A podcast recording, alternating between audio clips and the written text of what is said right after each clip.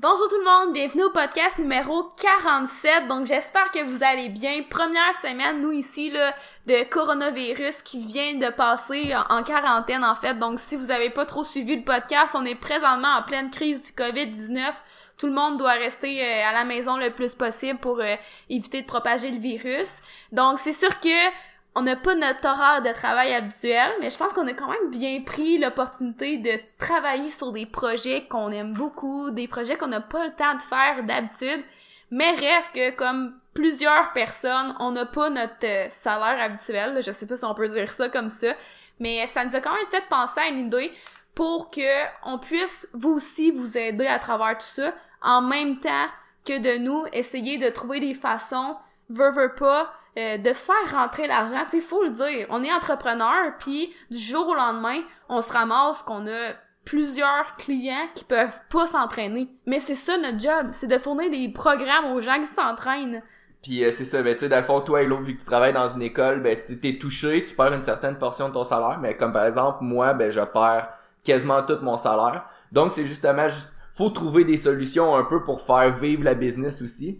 Donc, on avait justement pensé à, pour les personnes qui voulaient éventuellement faire affaire avec nous, avec le service de coaching en ligne en powerlifting. Là, je veux pas qu'on parle de ça, je veux pas que le podcast soit une pub de vente euh, pendant 30 minutes, fait qu'on va essayer de faire ça rapidement. Puis anyway, dans la description du podcast, on mettra un temps que le podcast commence réellement avec le sujet. Donc, si éventuellement vous pensiez faire affaire avec nous pour du coaching en ligne, pour exceptionnellement la période du coronavirus, les nouveaux clients, on va offrir le premier mois à 50%, mais exceptionnellement les les clients qui peuvent pas commencer à s'entraîner maintenant. Fait que tu sais toutes les personnes là qui sont à la maison puis qu'ils savent pas quoi faire puis là ils, ont tellement envie d'aller au gym, ils ont envie de se bâtir un gym à la maison mais évidemment, il y a plus rien dans les magasins.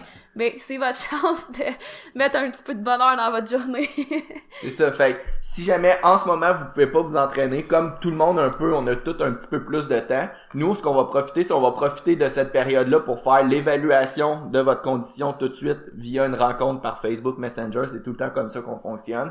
Donc on va faire l'évaluation, puis quand les finalement les, les salles d'entraînement vont réouvrir, euh, c'est là que votre mois va commencer éventuellement puis que vous allez recevoir votre programme. Donc euh, c'est payable automatiquement aussitôt qu'on fait l'évaluation. Puis ce que notre service inclut, c'est en vrai en offrant le service à 50% de rabais, on vous laisse carrément nous voler parce que déjà de base notre service est pas tellement cher.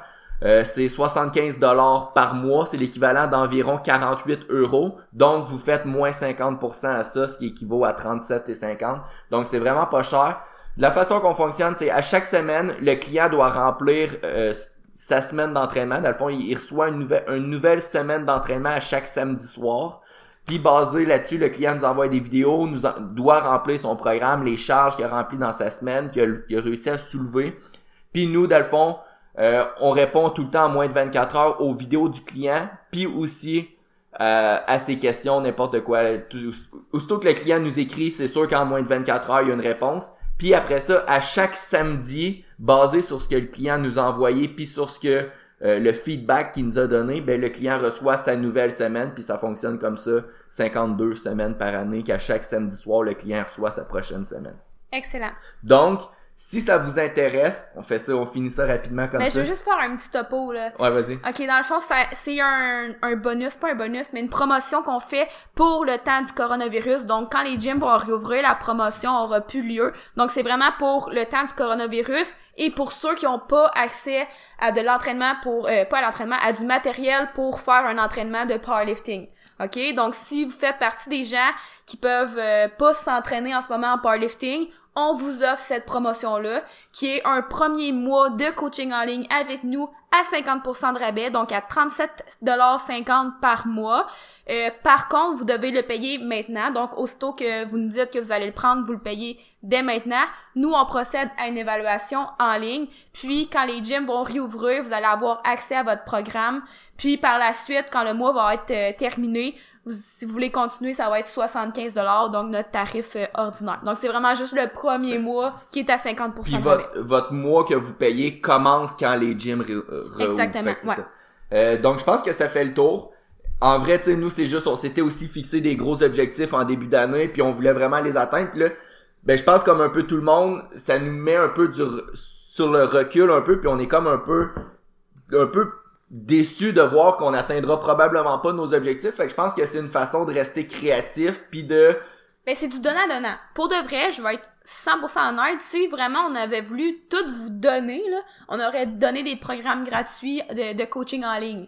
Mais, tu sais, reste que Brendan, t'es 100% entrepreneur. Puis je pense que c'est correct de dire qu'il y a quand même une façon, faut que tu trouves des façons d'aller quand même pallier à ton salaire qu'en ce moment tu vas peut-être perdre ou, tu sais, etc. Tu sais, je pense pas qu'il faut, tu sais, il y a un malaise à le dire, mais je pense pas qu'il faut nécessairement qu'il y ait de malaise. Je pense que tout le monde peut comprendre. Puis au final, c'est vraiment du donnant-donnant. Puis tu sais, même qu'à ce prix-là, on va se le dire, c'est vraiment donnant, C'est ça.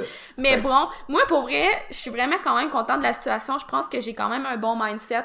Je trouve que, tu sais, quand t'es forcé à rester à la maison, faut que tu trouves des choses que t'as pas le temps de faire d'habitude puis t'en profites. Puis moi, je suis vraiment 100% dans ce mindset-là. Fait que je me lève le matin puis j'ai comme vraiment hâte d'aller faire mes trucs, là. Mais bon. C'est ça. Fait que, en tout cas, tout ça pour dire que faut rester positif. On essaye de continuer à bouger le plus possible puis de au moins rester dans l'action plutôt que dans l'inaction. Super. Ça fait le, le résumé. Ouais. Euh, pour aujourd'hui, le sujet du podcast, on va parler des ratios. Donc, on a fait différents ratios qu'on aime utiliser, soit pour un peu diagnostiquer des forces puis des faiblesses. Donc, c'est ça. Fait que, par exemple, il y a plusieurs ratios qu'on a fait, puis en fonction si le ratio il est bon ou il est moins bon, ben ça donne un indicateur sur quoi venir travailler. Pour la sélection des exercices. Exact. Souvent après une compétition par exemple on va pouvoir se fier à ces ratios là pour déterminer quel exercice on veut mettre de l'avant pour aller rééquilibrer les faiblesses. Ou si une personne est des fois blessée même tu peux te fier au ratio pour voir s'il y a quelque chose qui tire de la patte puis qui potentiellement peut mener à des blessures Bref, il y a toutes sortes de façons que vous pouvez utiliser les ratios. Moi, j'aime vraiment beaucoup ça, utiliser les ratios. Je trouve que ça donne un beau portrait global de, l'athlète. Puis, tu sais, c'est sûr que tu mixes ça avec d'autres méthodes puis d'autres analyses.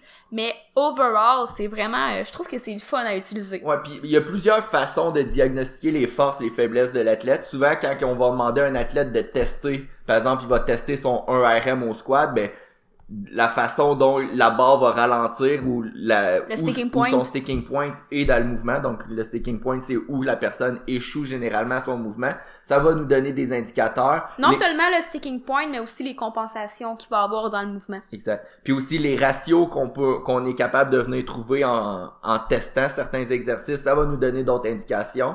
Des fois euh, la, la masse musculaire, tu sais par exemple si quelqu'un on voit que il y a des super de gros quadriceps mais il y a des tout petits fessiers, c'est pas un indicateur qui est parfait, mais c'est un autre indicateur peut-être à prendre en considération. Puis euh, fait que quand tu jumelles toutes ces ces méthodes là de voir que ah c'est peut-être ça sa faiblesse, c'est peut-être ça plus ses forces, ben ça nous donne un un bon indice de comment bien travailler avec l'athlète. Puis souvenez-vous que vous êtes aussi fort que votre maillon le plus faible. Donc peut-être que vous êtes capable de faire 300 kilos au squat grâce à vos quadriceps, mais si vos fessiers sont juste capables de lever 200 kilos, ben votre squat ça va être 200 kilos. Mhm. Donc euh, on va commencer. Il y a des ratios qui sont vraiment plus gars-filles, gars versus filles. Il y en a qui s'appliquent aux deux sexes. Euh, on va commencer peut-être Hello par le squat Ouais. par Ben, rapport au deadlift ou le Squat par rapport au deadlift, excellent. Donc, ça fait partie des ratios qu'on a séparés hommes versus femmes. Donc, ce qu'on va faire, je pense, pour pas que le podcast s'éternise trop, c'est qu'on va vous donner le ratio, puis ensuite, on va vous donner des idées d'exercices euh, correctifs que vous pouvez employer pour potentiellement vous aider à faire monter le ratio. Euh, évidemment, c'est pas, c'est jamais comme une science euh, certaine, là, comment on dit ça. C'est pas sûr à 100% que ça vous prend ce ratio-là pour être le meilleur athlète. C'est ça, parce Mais c'est un guideline, c'est un guide. comme on a dit tantôt, oui, le ratio, ça peut être un indicateur, mais aussi quand on regarde le sticking point de la personne, ça peut être un autre indicateur. Fait que ça donne une idée, mais c'est pas parfait non plus. Mais bon, chose certaine, c'est très intéressant. Donc, c'est sûr que si vous êtes en voiture, c'est difficile de faire le calcul, mais prenez-vous des notes si vous êtes capable de, de garder les ratios en note, puis après ça, de vous comparer, voir vous, vous en êtes où à travers tout ça. Donc, pour le ratio squat-deadlift, donc on prend le squat et on le divise par le deadlift. Pas plus compliqué que ça, et fois 100. Euh, pour les femmes, ça nous donne 89%. Puis pour les hommes, 93%. Donc il y a quand même une petite différence. Puis généralement, ce qu'on va voir aussi, là, c'est que, par exemple, si on prend un homme 120 kilos et plus, souvent le ratio, ça va être plus rendu là, du 1 pour 1. Là. Donc le squat va être égal au deadlift. Mais c'est ça, ça varie d'une catégorie à l'autre quand même. Juste, je veux juste revenir un petit peu vers en arrière parce que quand on a fait cette publication-là sur Instagram. Oui, parce qu'en fait, c'est, on a fait un post là-dessus exactement sur ce sujet-là. Là, je sais plus c'est quelle date malheureusement, mais si vous euh, scroll down, comme, comment on dit ça en français, vous descendez dans notre page Instagram, c'est comme une, une, charte, une tarte à trois pointes. Fait que vous allez vite la reconnaître. Mais quand on a fait cette, cette publication-là, pour vrai, on a quand même eu gros des questions sur le monde qui qui comprenait pas c'était quoi un ratio. Mm. Fait juste expliquer vite. Euh, par exemple, on a dit les femmes, leur squat devrait être environ 89% de leur deadlift. Premièrement, ça c'est basé sur les championnats du monde 2019 IPF avec les top 10 de chaque catégorie de poids. Donc c'est basé sur les meilleurs au monde. Donc un ratio de 89% voudrait dire que si vous levez 100 kg au deadlift, ben vous devriez être à peu près en moyenne capable de lever 89 kg au squat. Donc c'est tout ce que ça veut dire. Comme Elo l'a dit, pour calculer, vous faites la charge que vous levez au squat divisé par la charge que vous levez au deadlift. Ça va vous donner un nombre. Vous prenez ce nombre-là. Pour vous donner un pourcentage, vous faites x 100. C'est ça. Ça peut pas être plus clair que ça. C'est ça. ça va être ça pour toutes les ratios. toutes les ratios, ça va être comme ça. Donc, c'est juste pour être sûr que tout le monde soit au moins en mesure de calculer ces ratios. Mm-hmm. euh, puis là, on disait quoi là là-dessus? Euh, ben squat versus deadlift, donc squat chez les femmes 89%, deadlift chez les hommes 93%. Si on se fie juste à ce ratio-là, euh, ça pourrait potentiellement nous indiquer soit une faiblesse ou une force de la chaîne postérieure. Donc, par exemple, euh, les fessiers, euh, dans, dans le cas, par exemple, qu'un squat est pratiquement égal au deadlift, ça pourrait peut-être indiquer une faiblesse, par exemple, des fessiers. Nous, dans ce cas-là, ce qu'on viendrait utiliser comme exercice, on aurait, par exemple, le pin squat, le hip thrust, le box squat, le but, c'est vraiment d'aller chercher l'activation des fessiers qui sont surtout euh, grandement activés quand la charge est grande. Donc, d'où l'utilisation du pin squat où on va venir volontairement réduire l'amplitude de mouvement. Donc, on va aller surcharger euh, une certaine portion du squat parce qu'en fait, dans le squat, les, les fessiers vont être plus activés quand on va monter en haut du parallèle. Donc, dans le bas complet du mouvement, ça va être plus les quadriceps, puis en haut du parallèle, là, on va voir une plus grande activation des fessiers. Fait que pour faire le pin squat, on viendrait mettre euh, les barreaux pour que dans le bas du mouvement, on n'ait pas la profondeur de compétition, on soit en haut du parallèle, mais ça c'est volontaire. Puis on va pouvoir venir mettre aussi une plus grande charge. Puis avec les études, on voit que les fessiers vont être plus activés euh, quand la charge est près d'un 100% du euh, max. Puis quand l'amplitude de mouvement est en haut du parallèle au squat. Exact. Aussi, si vous voyez par exemple là, c'était le le squat qui était quasiment quasiment égal au deadlift.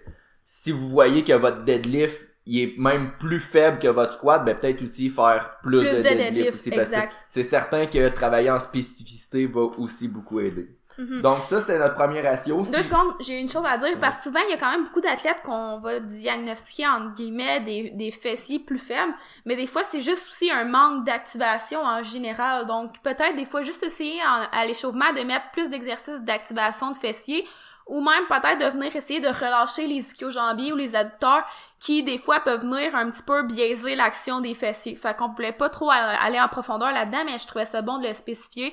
Vous perdez rien à faire un petit peu d'activation de fessiers euh, dans vos échauffements, puis si vous sentez que vos adducteurs sont très très tendus ou que vos ischio-jambiers sont très très tendus, ben ça, ça peut venir jouer aussi sur l'action des fessiers. Fait que vous pouvez faire du euh, relâchement myofacial avec une euh, la crossball ou quelque chose comme ça si jamais aussi, souvent le monde qui sont assis à longueur de journée devant un ordinateur, un bureau, euh, c'est pas rare aussi que ces personnes-là ont tendance à avoir des fessiers moins bien activés ou tout simplement faibles aussi. Fait ça pour dire que ratio pour les femmes squat deadlift 89% environ là, je veux dire c'est pas si, vous êtes à 88%, vous êtes pas si peu là. Si euh, puis pour les hommes 93%. tu l'as dit tantôt rapidement mais euh, ça, ces ratios-là tendent à plus ou moins d'être vrais avec les classes euh, de poids qui sont comme dites super euh, super heavy là. Mhm. Donc pour les femmes la catégorie 84 kg et plus ça tend à d'être un ratio plus 1 pour 1. Donc le squat va être probablement égal au deadlift, Même chose pour les hommes dans la catégorie de poids, 120 kg et plus. Le deadlift va être pas mal égal au squat. Super. Donc, pour rester euh, version bas du corps, on va maintenant comparer le front squat à, euh, ben, au back squat. Donc, front squat divisé par back squat. Ici, nous, ce qu'on tend à aller chercher avec nos athlètes, c'est un ratio de 75 à 80% Parce que souvent, il y a des gens, c'est sûr que vous avez peut-être déjà entendu d'autres ratios ailleurs par d'autres entraîneurs, mais dans, dans notre cas ici, ce qu'on essaie de faire, c'est de l'appliquer plus à vraiment l'athlète de powerlifting pour que l'athlète de powerlifting devienne un meilleur athlète dans son sport, qui est le powerlifting, tu sais. Fait que c'est sûr que les ratios vont varier euh, de si je compare à quelqu'un qui fait un autre sport carrément différent. ça, c'est une chose, ouais, ouais. Par exemple, j'ai un athlète qui fait de l'haltérophilie aussi. Fait que lui, c'est sûr que son ratio front squat, back squat va être plus élevé parce qu'en haltérophilie, Krim, c'est un expert du front squat, il fait ça, c'est quasiment son, son levé principal. Fait que ça peut varier d'une personne à l'autre, mais pour un powerlifter, que de, généralement, il va faire un squat, la barre basse, fait qu'un low mhm. bar squat. Parce que aussi, ça change, si tu compares un front squat à un high bar squat, ça. change que si tu compares le front squat au low bar squat. Mais dans notre cas ici, c'est ça que je voulais en venir, c'est qu'on va comparer le front squat au low bar squat. Si votre squat de compétition c'est du high bar, évidemment comparez-le à votre high bar, mais la plupart des powerlifters qui vont compétitionner vont être low bar. Donc le ratio là, vous pouvez comparer votre front squat à votre low bar. Exact. Euh, T'as-tu dit c'est quoi le ratio? Euh, 75 à 80% Je sais même plus si je l'ai dit. Moi, je sais, j'ai calculé les ratios avec mes clients. Moi, la moyenne de mes clients, c'est 77, quelque chose. Là, je sais Toi, c'est sûr, t'es pas, t'es, non, t'es en bas de 75, c'est ça. Moi, moi, c'est assez drôle, j'étais à 60%, donc je suis très, très, très loin ben c'est assez facile à calculer. Il a augmenté un peu, mais mon meilleur front squat c'est 405, puis mon meilleur back squat c'est 601. Est-ce que tu te calcules dans la moyenne de tes athlètes? Je me calcule, donc... fait que tu fais baisser la moyenne. je fais baisser la moyenne. Fait que t'as quand même des bons front squats, dans le fond, ça, ouais. euh, ben, moi, j'ai un client qui son front squat, il est 90% de son back squat quand même, mais c'est ça, tu sais, il y a des... C'est lui l'haltérophile ou... Euh... Non, même pas. Ah ouais, bon. Euh... Mais moi aussi, il est quand même élevé. Tout ça pour dire que c'est ça, environ 75 à 80%. Si vous êtes à 75% c'est, ou 80-81%, vous êtes dans moyenne. Là. Mm-hmm. Ce qui va être intéressant, c'est quand vous avez des profils comme moi, que là, il est à 60%, là, ça, ça devrait indiquer une cloche, là, si c'est, si c'est votre cas, là. Ou si à la limite, vous êtes à 90%, ça devrait dire, OK, il y a peut-être quelque chose de pas normal. C'est sûr que si vous avez jamais fait de front squat de votre vie, puis là, vous, vous en faites pour la première fois, puis vous êtes un expert du, du squat, avec du low bar squat. Peut-être que votre ratio va être un petit peu faussé. Mais ça, c'est pour tous les exercices. C'est aussi pour tous les exercices. Mais, tout ça pour dire que environ 75 à 80%. Si c'est pas le cas, ça peut indiquer une faiblesse des, euh, des, des euh, quadriceps. Ben, c'est sûr que si vous avez jamais fait un exercice qu'on va nommer, puis que vous voulez savoir votre ratio, faites-en au moins pendant au moins un mois là, avant de tester vos affaires, juste pour être sûr que l'efficacité technique soit un petit peu plus euh, présente, puis que c'est ça, rendu au jour du test, euh, vous traînez pas de la patte juste parce que vous n'avez jamais fait, tu sais. Fait que ça, c'est notre recommandation. rapidement, vous êtes pas non plus obligé de tout le temps faire des 1RM. Non, non, c'est vrai. Euh, tu sais, faire des 1RM, des fois, donc une répétition à votre exercice, la, charge que vous êtes capable de lever le plus lourd pour une fois. Écoute, ça peut être taxant pour le système nerveux, des fois plus de risque de blessure. Donc, ce qu'on recommande des fois, c'est de faire un 3 RM ou un 5 RM. Il y a des, euh, il y a plein d'applications sur Internet là pour euh, justement estimer ton 1 RM. Donc, si tu fais, par exemple, au front squat, trois répétitions, tu serais pas capable d'en faire une quatrième. Il y a des formules sur Internet pour estimer la charge que tu aurais été capable de faire une fois.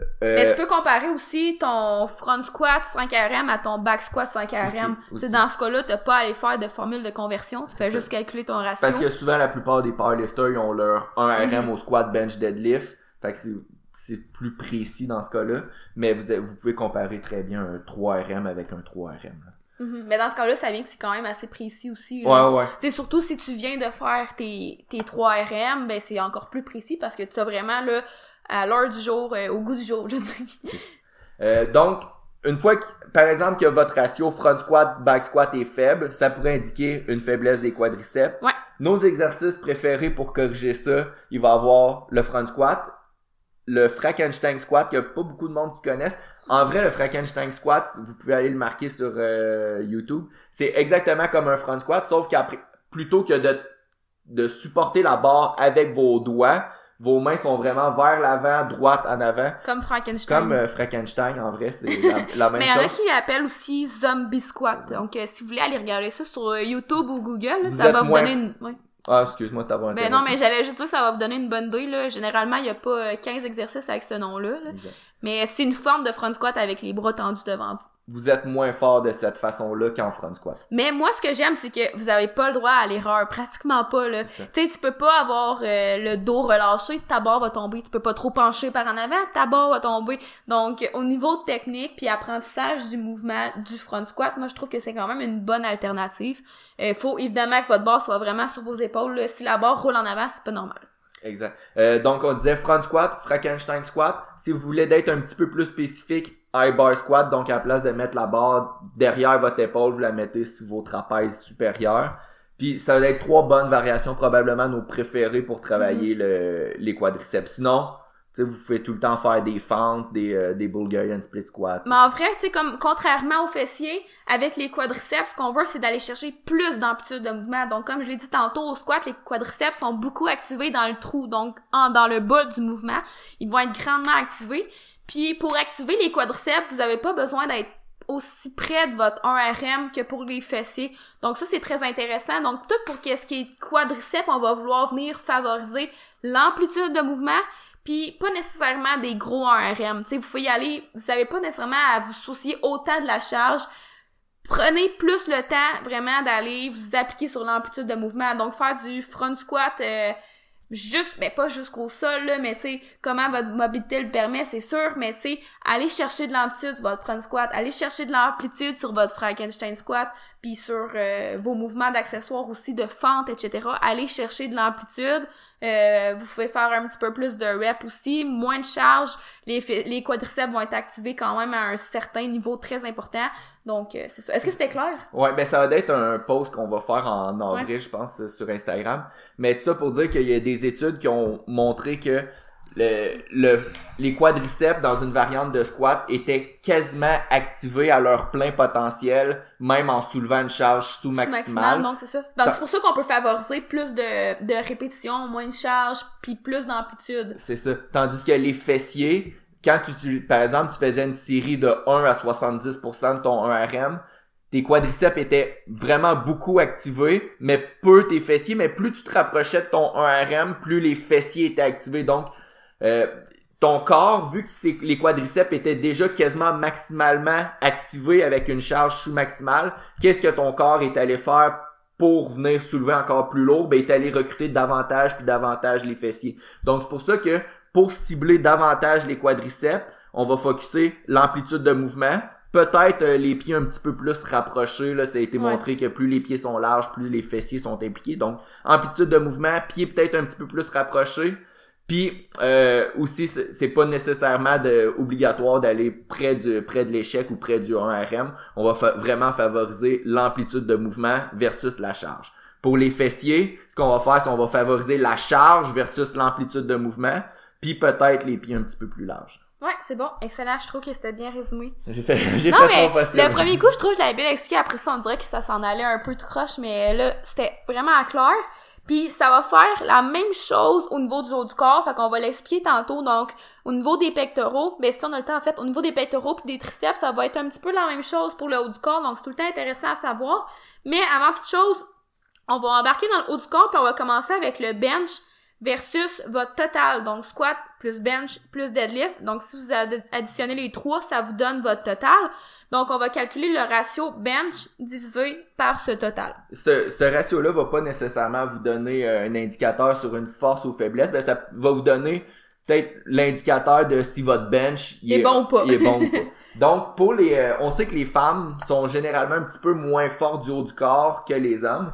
Donc le ratio bench total pour les femmes, ça va être environ 21%. Ce que ça veut dire c'est que si par exemple votre, on fait un chiffre vraiment rond là, si votre total de squat, bench et deadlift est de 100 kg, votre bench devrait d'être 21 kg.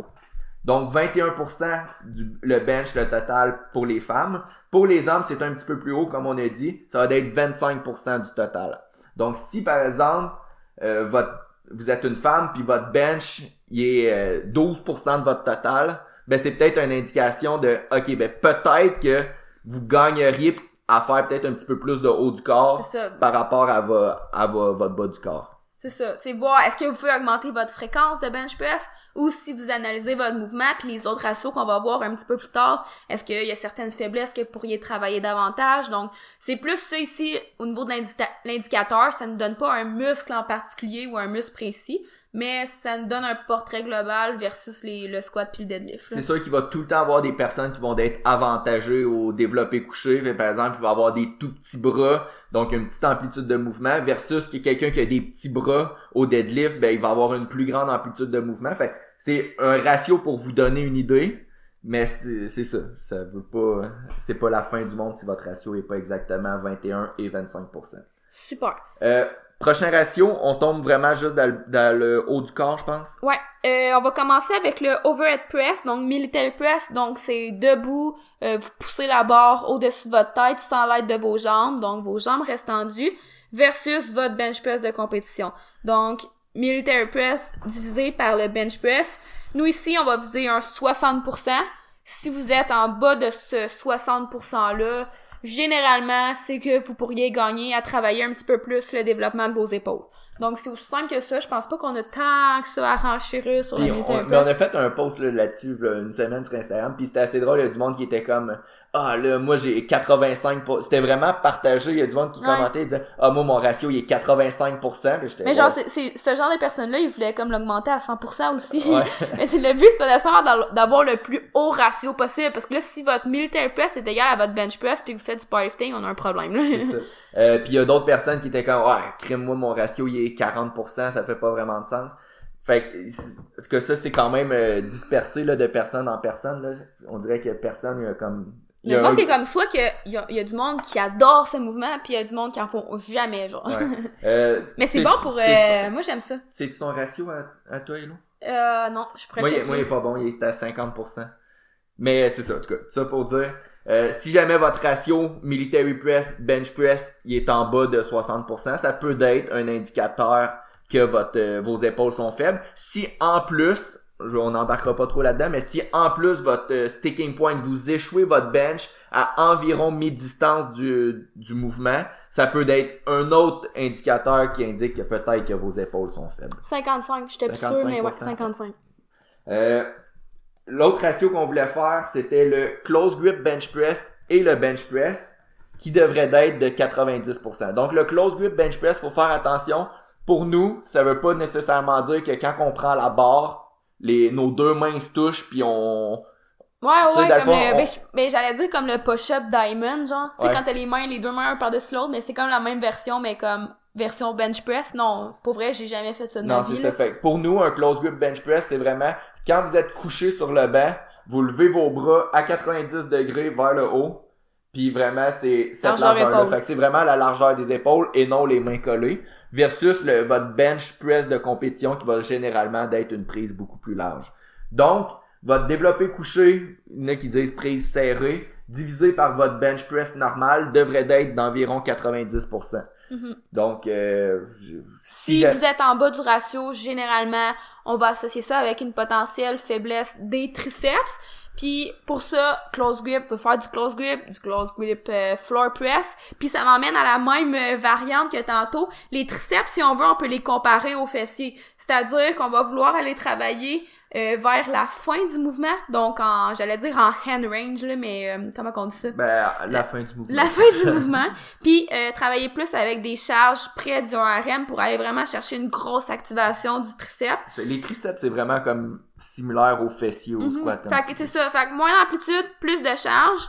Puis je sais pas si on va avoir le temps de le voir tantôt, mais les pectoraux, c'est plus comme les quadriceps. Donc on est mieux à les favoriser plus d'amplitude, euh, puis moins focusé sur la charge. Donc, euh, C'est pas ton ratio, toi, Hello?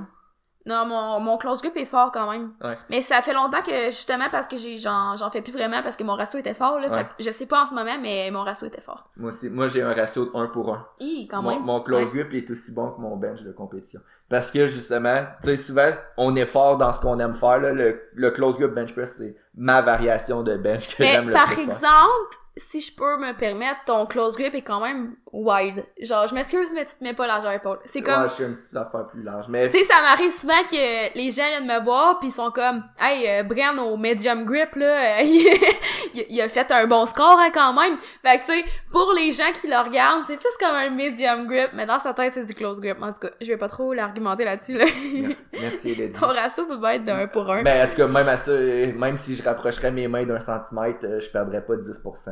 Ouais non. Donc, Mais je pense que tu sais, il y a aussi euh, l'important d'être confortable, l'importance d'être Ouais, confortable. Tu je pense que t'es aussi plus confortable avec cette largeur là que. Mais bon. 90% c'est le chiffre Ouais. Euh, L'autre ratio, ben là, on tombe peut-être d'un ratio moins, moins connu, là. Mais attends, avant, ce que je voulais dire, c'est ça. Euh, ouais, c'est ça. Avant qu'on passe au chin-up, sais, si vous voyez que votre ratio au overhead press est très bon, puis que votre ratio au close, close grip est très bon, ben vous pouvez peut-être essayer d'opter pour aller travailler vos pectoraux. Puis brièvement, là, comme je disais tantôt, pectoraux, ça ressemble à, la théorie du quadriceps, si on veut. Donc, on va aller favoriser plus d'amplitude puis moins de charge. Donc, je vais juste te donner un petit topo là-dessus. Là. Fait que triceps, comparer ça au fessier. Donc, euh, moins d'amplitude, plus de charge. Puis les pectoraux, comparer ça au quadriceps, moins nécessairement de... Ben, pas moins, moins de charge, là, mais moins de focus sur la charge, mais vraiment plus sur l'amplitude. C'est ça.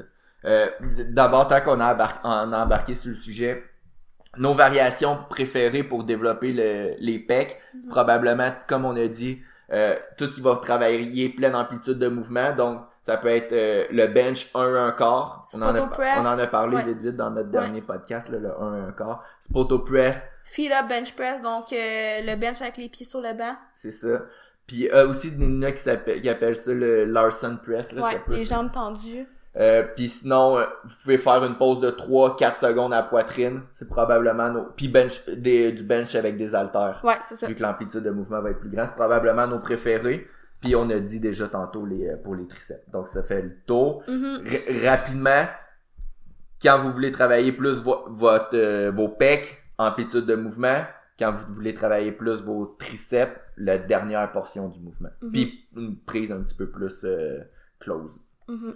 Euh, nos deux derniers ratios, je pense que ça va aller quand même assez vite. C'est pas des ratios qu'on calcule normalement avec nos clients, mais c'est quand même le fun à, à, à savoir. Tu sais, je l'ai dit tout de suite, là, ça va être chin-up comparé au bench. Il y a beaucoup de filles qui sont juste pas capables de faire les chin-up. Fait que c'est sûr que c'est ça. On le calcule pas tellement ce ratio-là parce que des fois c'est juste pas applicable.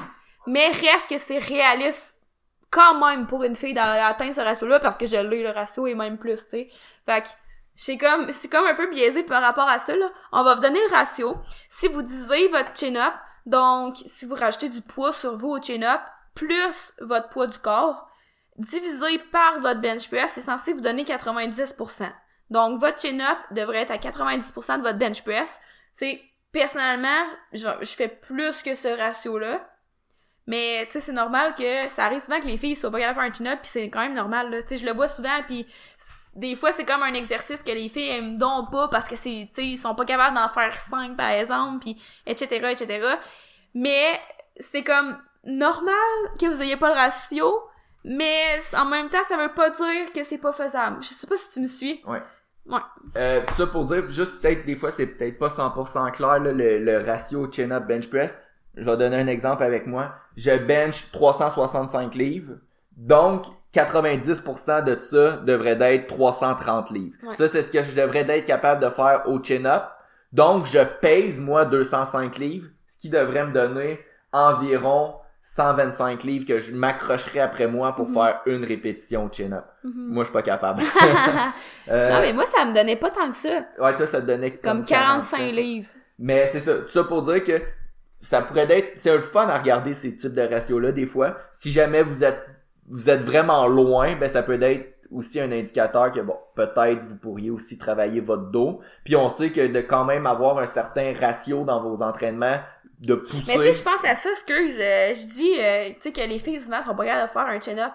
Mais, tu sais, juste d'arriver à faire un chin-up, tu sais, si tu pèses 140 livres, ben tu sais, tu viens quand même de monter ton ratio, là. C'est ça. Fait que tu sais, il faut pas non plus dire « Oh mon dieu, faudrait que je mette 30 livres, tu sais, etc. » Tu sais, je sais pas comment calculer ça, mettons... Ben, euh, faudrait faire 140 divisé par 0,9. Fait qu'une fille qui paye 140 qui fait un chin-up, mhm. Elle devrait normalement bencher 155 Ouais, livres. Fait que c'est, mettons, c'est votre poids divisé par 0,9. C'est ça. Puis ça devrait estimer votre 1 RM Mhm. au bench press. Mhm. Donc, euh, c'est ça. Euh, ouais, Parce que non, mais tu sais, c'est juste le fait de réaliser que juste d'arriver à faire un chin-up, tu viens d'augmenter quand même ton ratio de pas mal, parce Ouais, que tu sais, faut inclure le poids du corps dans la formule. Exact. Euh, est-ce qu'on a fait le tour avec ça? Ouais, il en reste juste un, gang. Juste un dernier, puis toi, je sais qu'Hello, ce ratio-là, tu l'utilises moins. Moi, je l'utilise souvent. Mais j'utilise pas le ratio, j'utilise les tests, mais j'utilise pas le ratio. Euh, donc moi le test que je fais c'est la planche abdominale avec un 20 kg sur le dos ou 45 livres. Donc vous vous placez en planche, vous mettez 20 kg sur le dos, vous maintenez la position le plus longtemps possible.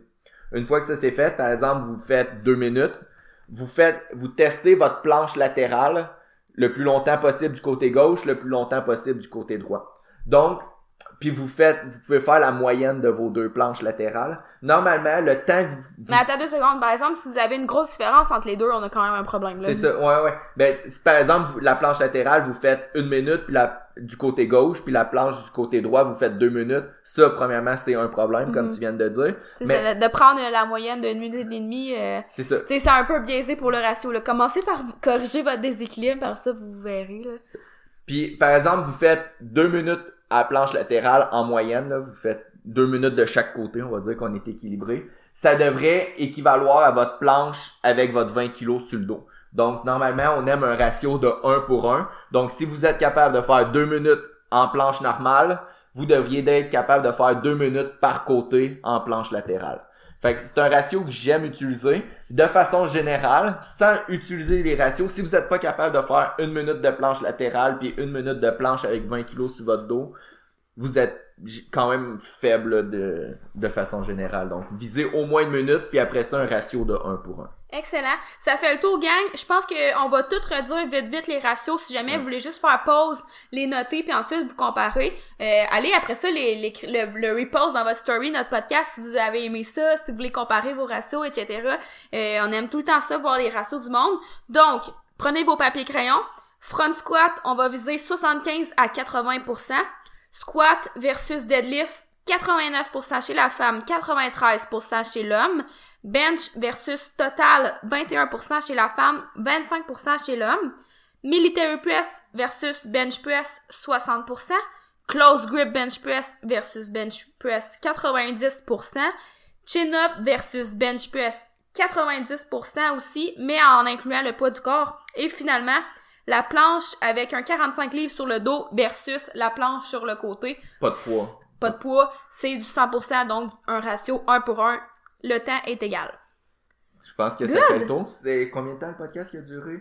37 minutes. Pas On si visait 20 minutes, c'est pas si pire. C'est pas si pire. Donc, euh, si jamais vous avez aimé le podcast, n'hésitez pas à partager dans votre story Instagram, parlez-en à un ami, abonnez-vous à notre chaîne YouTube, Instagram, puis notre euh, page Facebook. Si jamais ça vous intéresse, comme on a dit au début du podcast, euh, on est des entrepreneurs, on est touchés par la, la crise du COVID-19 comme tout le monde. Donc, si vous avez envie d'avoir votre évaluation puis commencer éventuellement le, le forfait de powerlifting, de coaching en ligne avec nous, quand les, les salles d'entraînement vont réouvrir, euh, prenez rendez-vous avec nous. Écrivez-nous soit en privé sur Instagram ou à bimorperformance à commercial outlook.com. Puis sinon, je pense que ça fait le tour, Hello. Ça fait le tour, on va se revoir dans deux semaines. Ouais, parce que là, on va recommencer le podcast à deux, aux deux semaines. On verra. Ouais. Fait Fait que, euh, rendez-vous là dans deux semaines. Sur ce, bonne semaine! Bye! Polymore Performance.